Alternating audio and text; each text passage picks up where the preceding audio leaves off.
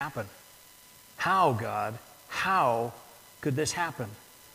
We, uh, it, it, it, do you ask that?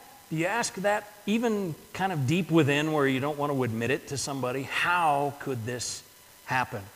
Whether it's the pandemic and the, and the political landscape or the civil unrest, or, or if it's something more personal in your life, how could this happen? Now, as a general rule, sin is to blame. Sin is to blame. Now, when I say that, I say that because everything in the world is infected and affected by sin. Death was not the original plan, it came in with sin. And so sin is, is, uh, is the ultimate problem, but you know, it's not always your sin that causes something. You know, um, sin always has a victim, always. Sometimes the victim is the sinner and others. Sometimes the victim is, has, has, not, has not had any part in the sin. Proof? Jesus. Jesus was completely without sin, yet he died for your sin and mine. And so sin always has a victim. And sometimes the, the, the victim is the sinner, and sometimes it's, it's those around the sinner. Uh, for instance, uh, sometimes the, the, sometimes the tragedy happens because of someone else's sin. Uh, for instance, a suicide bomber or a mass shooting. Somebody else's sin, but it has victims. Sin always has a victim. And so sometimes we're the victim of our own sin. But sometimes life's just hard. sometimes stuff comes at us that, that we just stop and ask God, how could this happen? Well, I bring this up this morning because Lamentations the book of Lamentations is, is the, the literal title of it in Hebrew is how. How? How, God? How could this happen? How? That's the literal title of the book of Lamentations. And, and we're not the first to ask, so we're not the first to ask this question, are we? Jeremiah asked it, and Habakkuk asks it, and the psalmists ask it and, and Isaiah asks it. It, it. It's throughout Scripture asking God, how could this happen? So as we read Lamentations, and we're just going to read a couple of verses of it today, but as we read it, I want you to be thinking about how, how could this happen? So Lamentations chapter 3, we're going to start in verse 22, and it is up here behind me. Because of the Lord's faithful love, we do not perish, for his mercies never end. They are new every morning. Great is your faithfulness. I say, The Lord is my portion, therefore I put my hope in him. So, as we look our, our way through this, and we're going to begin with a context as usual, um, the context is really kind of important in this instance because uh, first of all, the book of Lamentations does not tell us who the author is. It doesn't say the Lamentations of Jeremiah, although some English translations actually title the book that. The, the book itself doesn't have that. What we have is this statement of, in, in, uh, in 2 Chronicles 35, it says, Jeremiah also uttered a lament for Josiah. And all the singing men and singing women have spoken of Josiah in their in their laments to this day. They made these a rule in Israel. Behold, they are written in the laments. And so the idea being that, that Jeremiah wrote these, and it sounds like Jeremiah if you read it.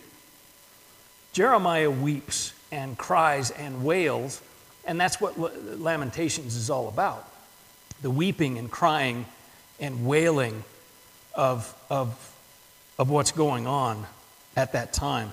Now, you probably, I told my wife, you're probably going to think I misspelled this word, right?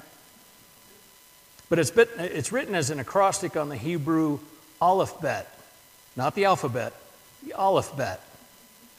Because aleph and, and bet are the first two letters of the Hebrew aleph bet. So, no, it's not misspelled. That's actually right.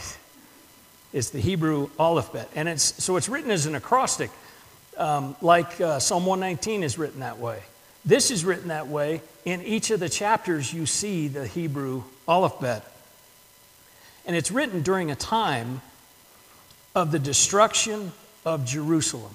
Now, I want you to, uh, this is why I say the, the, the, the context is critical to our understanding of these verses. Because it's 586 BC, and Jerusalem has been surrounded by Babylon, King Nebuchadnezzar. It's been surrounded by Babylon. And it is being crushed from the outside and from the inside. The, uh, things are, are, are going terribly. They're starving to death inside Jerusalem. In fact, the, uh, the historian Josephus said that, that, that families were eating their own children in order to survive this time. They were, they'd been under siege so long, they were starving to death.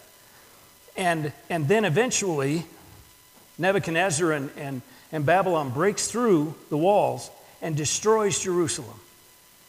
So, do you see why Jeremiah might be saying, How could this happen, God? How could this happen to the people of God? How could this happen to the city of God? How could this happen? Can you see how Jeremiah would be thinking that? And then, yet, all the way through, we have these statements like these verses that we read today that, that are absolute trust in the love of God and in the mercy of God and in the faithfulness of God and in the hope of God. In the midst of this, in the midst of what Jeremiah is witnessing, he, he proclaims the love of God and he proclaims the mercy of God and the faithfulness of God and the hope that he has in God. In the midst of the city being torn down, in the midst of watching the people of God be destroyed, Jeremiah has this to say. And he says it actually in several, of, uh, several places in Lamentations. We're just going to pick this one this morning. Now, interestingly, uh, more uh, I get into the history of this stuff, the cultural uh, context. And the cultural context is really interesting. The uh, Lamentations in the Hebrew Bible is not next to Jeremiah, it's in the writings. It's with Ruth and, and Esther and Song of Songs and Ecclesiastes and, and, uh, and this Lamentations. And as I said earlier, the, the title in Hebrew literally is the word how. How? How could this happen? How could this happen to the city of God? How could this happen to the people of God? How could this happen? Now, in the writings, being in the writings, these writings, Ruth and Esther and, and, and, uh, and Lamentations, these are all read at certain times on Jewish holidays throughout the year. This, uh, this is read at the, the day of, that they celebrate or the day that they mourn the fall of Jerusalem. The ninth of Av is what it is. Uh, Tisha B'Av, uh, or Tisha B'Av is how it's said in Hebrew. And, and here's what I, what I found interesting is according to Jewish tradition, it was the ninth of Av when Moses and the people were told they were going to wander the wilderness 40 more years. Ninth of Av. Then we have the destruction of Jerusalem in 586.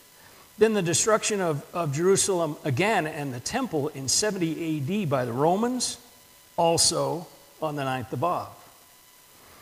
And, and all the way into to our uh, time, World War II and the Holocaust began with Germany declaring war on Russia on the 9th of Av. And so it's still a day today that is, that is it's a day of fasting and mourning for, for any Jew. It's a day of fasting and mourning the destruction of Jerusalem and all of these other things that have happened since. So let's, uh, there's, there's a theme to each of these, and, and I wanted to look at the four things that it says about God His faithful love, His mercy, His faithfulness, and His hope. And so I'm going to look at those individually as we go along. So his love or his faithful love. I've talked about this word before in Hebrew. It's the, it's the, the word chesed. This word is, is in your English Bible, it may be loving kindness, it may be mercy, it may be steadfast love, faithful love. It's said so many different ways, it's translated so many different ways.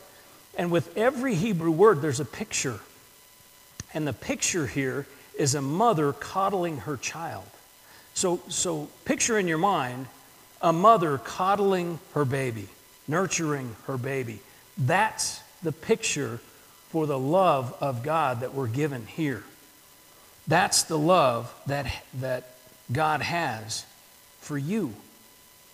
Can you picture yourself being coddled and nurtured by God?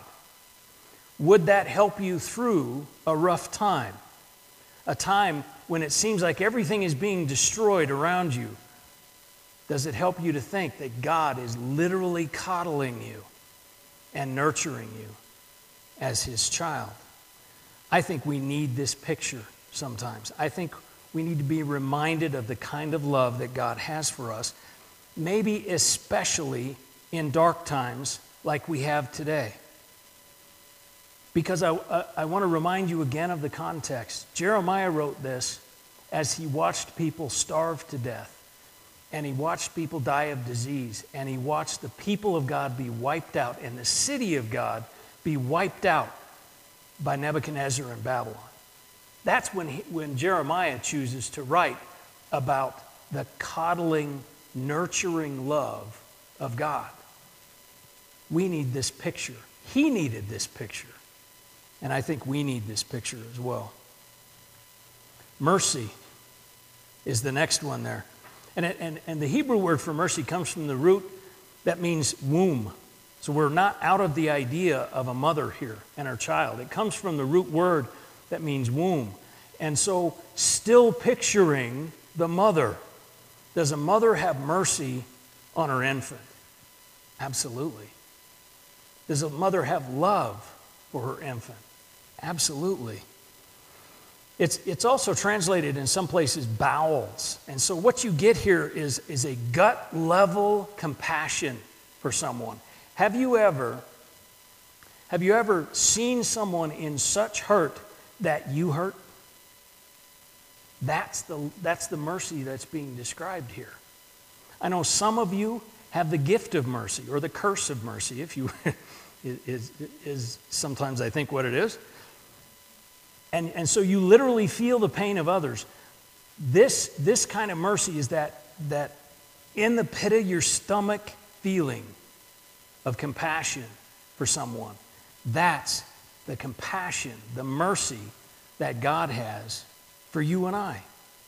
And then it says it, it, it never ends. It has no end. It has no edges. It has no beginning. It has no end. We can't escape it. You can't get far enough away from the mercy of God. You can't outrun it. You can't outuse it because it's new every morning. Now, the idea of new here isn't like something that's never existed, it is a refill, it's a refresh. So we are literally refilled and refreshed with mercy every day by God.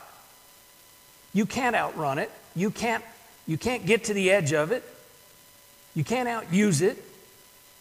The mercy of God is, is always with us.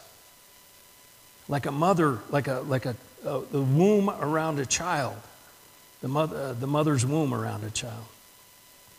So, what I think is new every morning is the proof of his mercy. If we look, we see the things that happen or the things that don't happen to us and see the mercy of God in a new way every day. His mercy's not new, it's just been refilled and refreshed for us. But I think there's new proof of His mercy every day if we just look. We just have eyes to see. That's the mercy God has for you that's the mercy that's promised in this verse. And I think we need to be reminded of this mercy for us because we tend to think that we can get outside it. We tend to think that we can do too much or ask too much of it. And that's not possible. It is endless and refilled and refreshed for you every day. You can't get away from the mercy of God. And then it talks about his faithfulness. Now, does it strike you when you think about the context here, that Jeremiah makes a statement Great is your faithfulness when he's watching the city of God being destroyed and the people of God being destroyed? Is that the time you and I would say, Great is the faithfulness of God? Probably not. But he does, because God's faithfulness is never questioned in Scripture. Never. He is the covenant keeping God. He is absolutely faithful. It is, He is faithful regardless of whether we are or not. He is faithful to His people even when they are not. When they are going against the covenant they have with Him, He is still faithful to the covenant and to His people. We can't outrun the mercy of God, and we can't outrun the faithfulness of God. We can't out sin the faithfulness of God. It's not possible. He's absolutely faithful. We can trust the faithfulness of God to carry us through times like we live in right now. We know He's faithful. We know that, that His plan will happen. We know He is faithful to the covenant that we have with Him in Jesus Christ. So we, we, have, we have boundless love, endless mercy, and absolute faithfulness in God. And the next one's hope. Now, this word is, is different than the way we use this word today in our English language. Uh, it, it, it's translated hope or wait or expect. Uh, a better, probably modern day uh, translation of this word would be assurance. Because we use the word hope like the, like the word wish. I hope I win the lottery, or, or I hope I get this job, or I hope uh, this happens. That, that, those are wishes. This hope is an assurance, it is knowing something is going to happen even if it hasn't happened yet. It's based upon the boundless love of God, the endless mercy of God, and the absolute faithfulness of God. That's what gives us hope. We have hope because of who God is. God is faithful because of who He is. We have hope in Him because of who He is.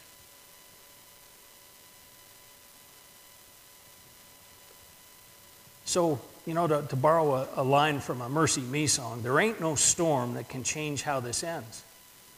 It doesn't. I, I, do you think? Do you think COVID caught God off guard? Do you think he, went, "Oh man, I didn't see that coming"? No.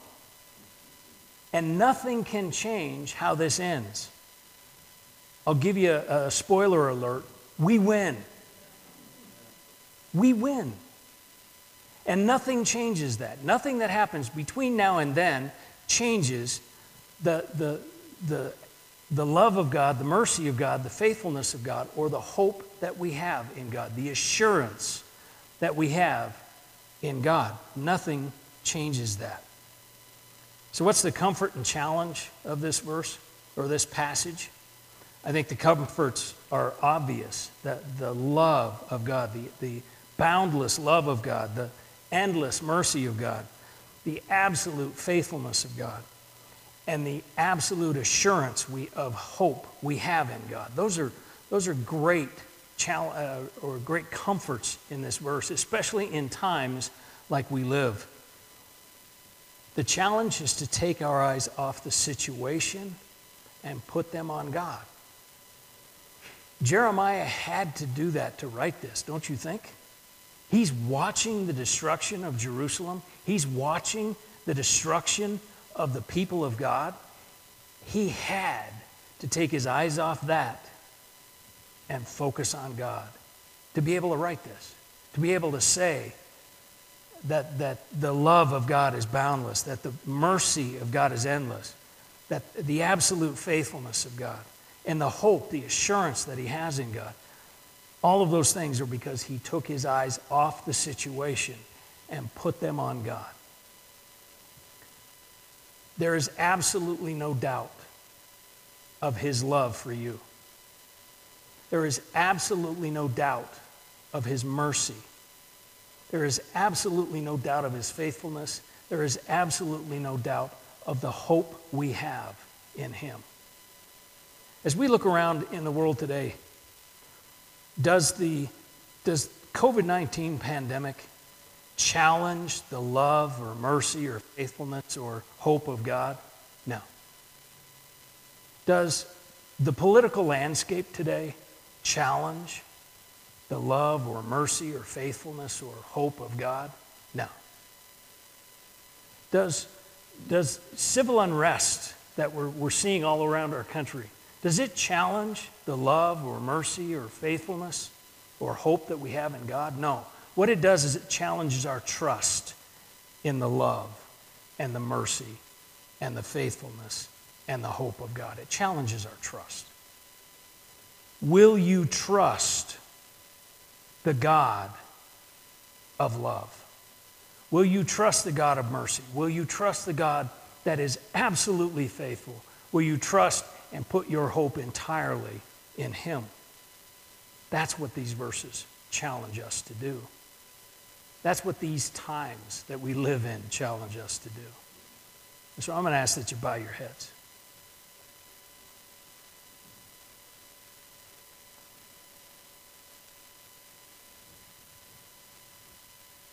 Will you trust the love of God that is boundless? Will you trust the mercy of God that is endless? Will you trust the absolute faithfulness of God that he, His plan will come true? And will you put your hope entirely in Him? Take a moment right now and do just that. Tell God you trust His love. Tell God you trust His mercy. Tell God you trust His faithfulness. Tell God that your hope, your assurance is in Him.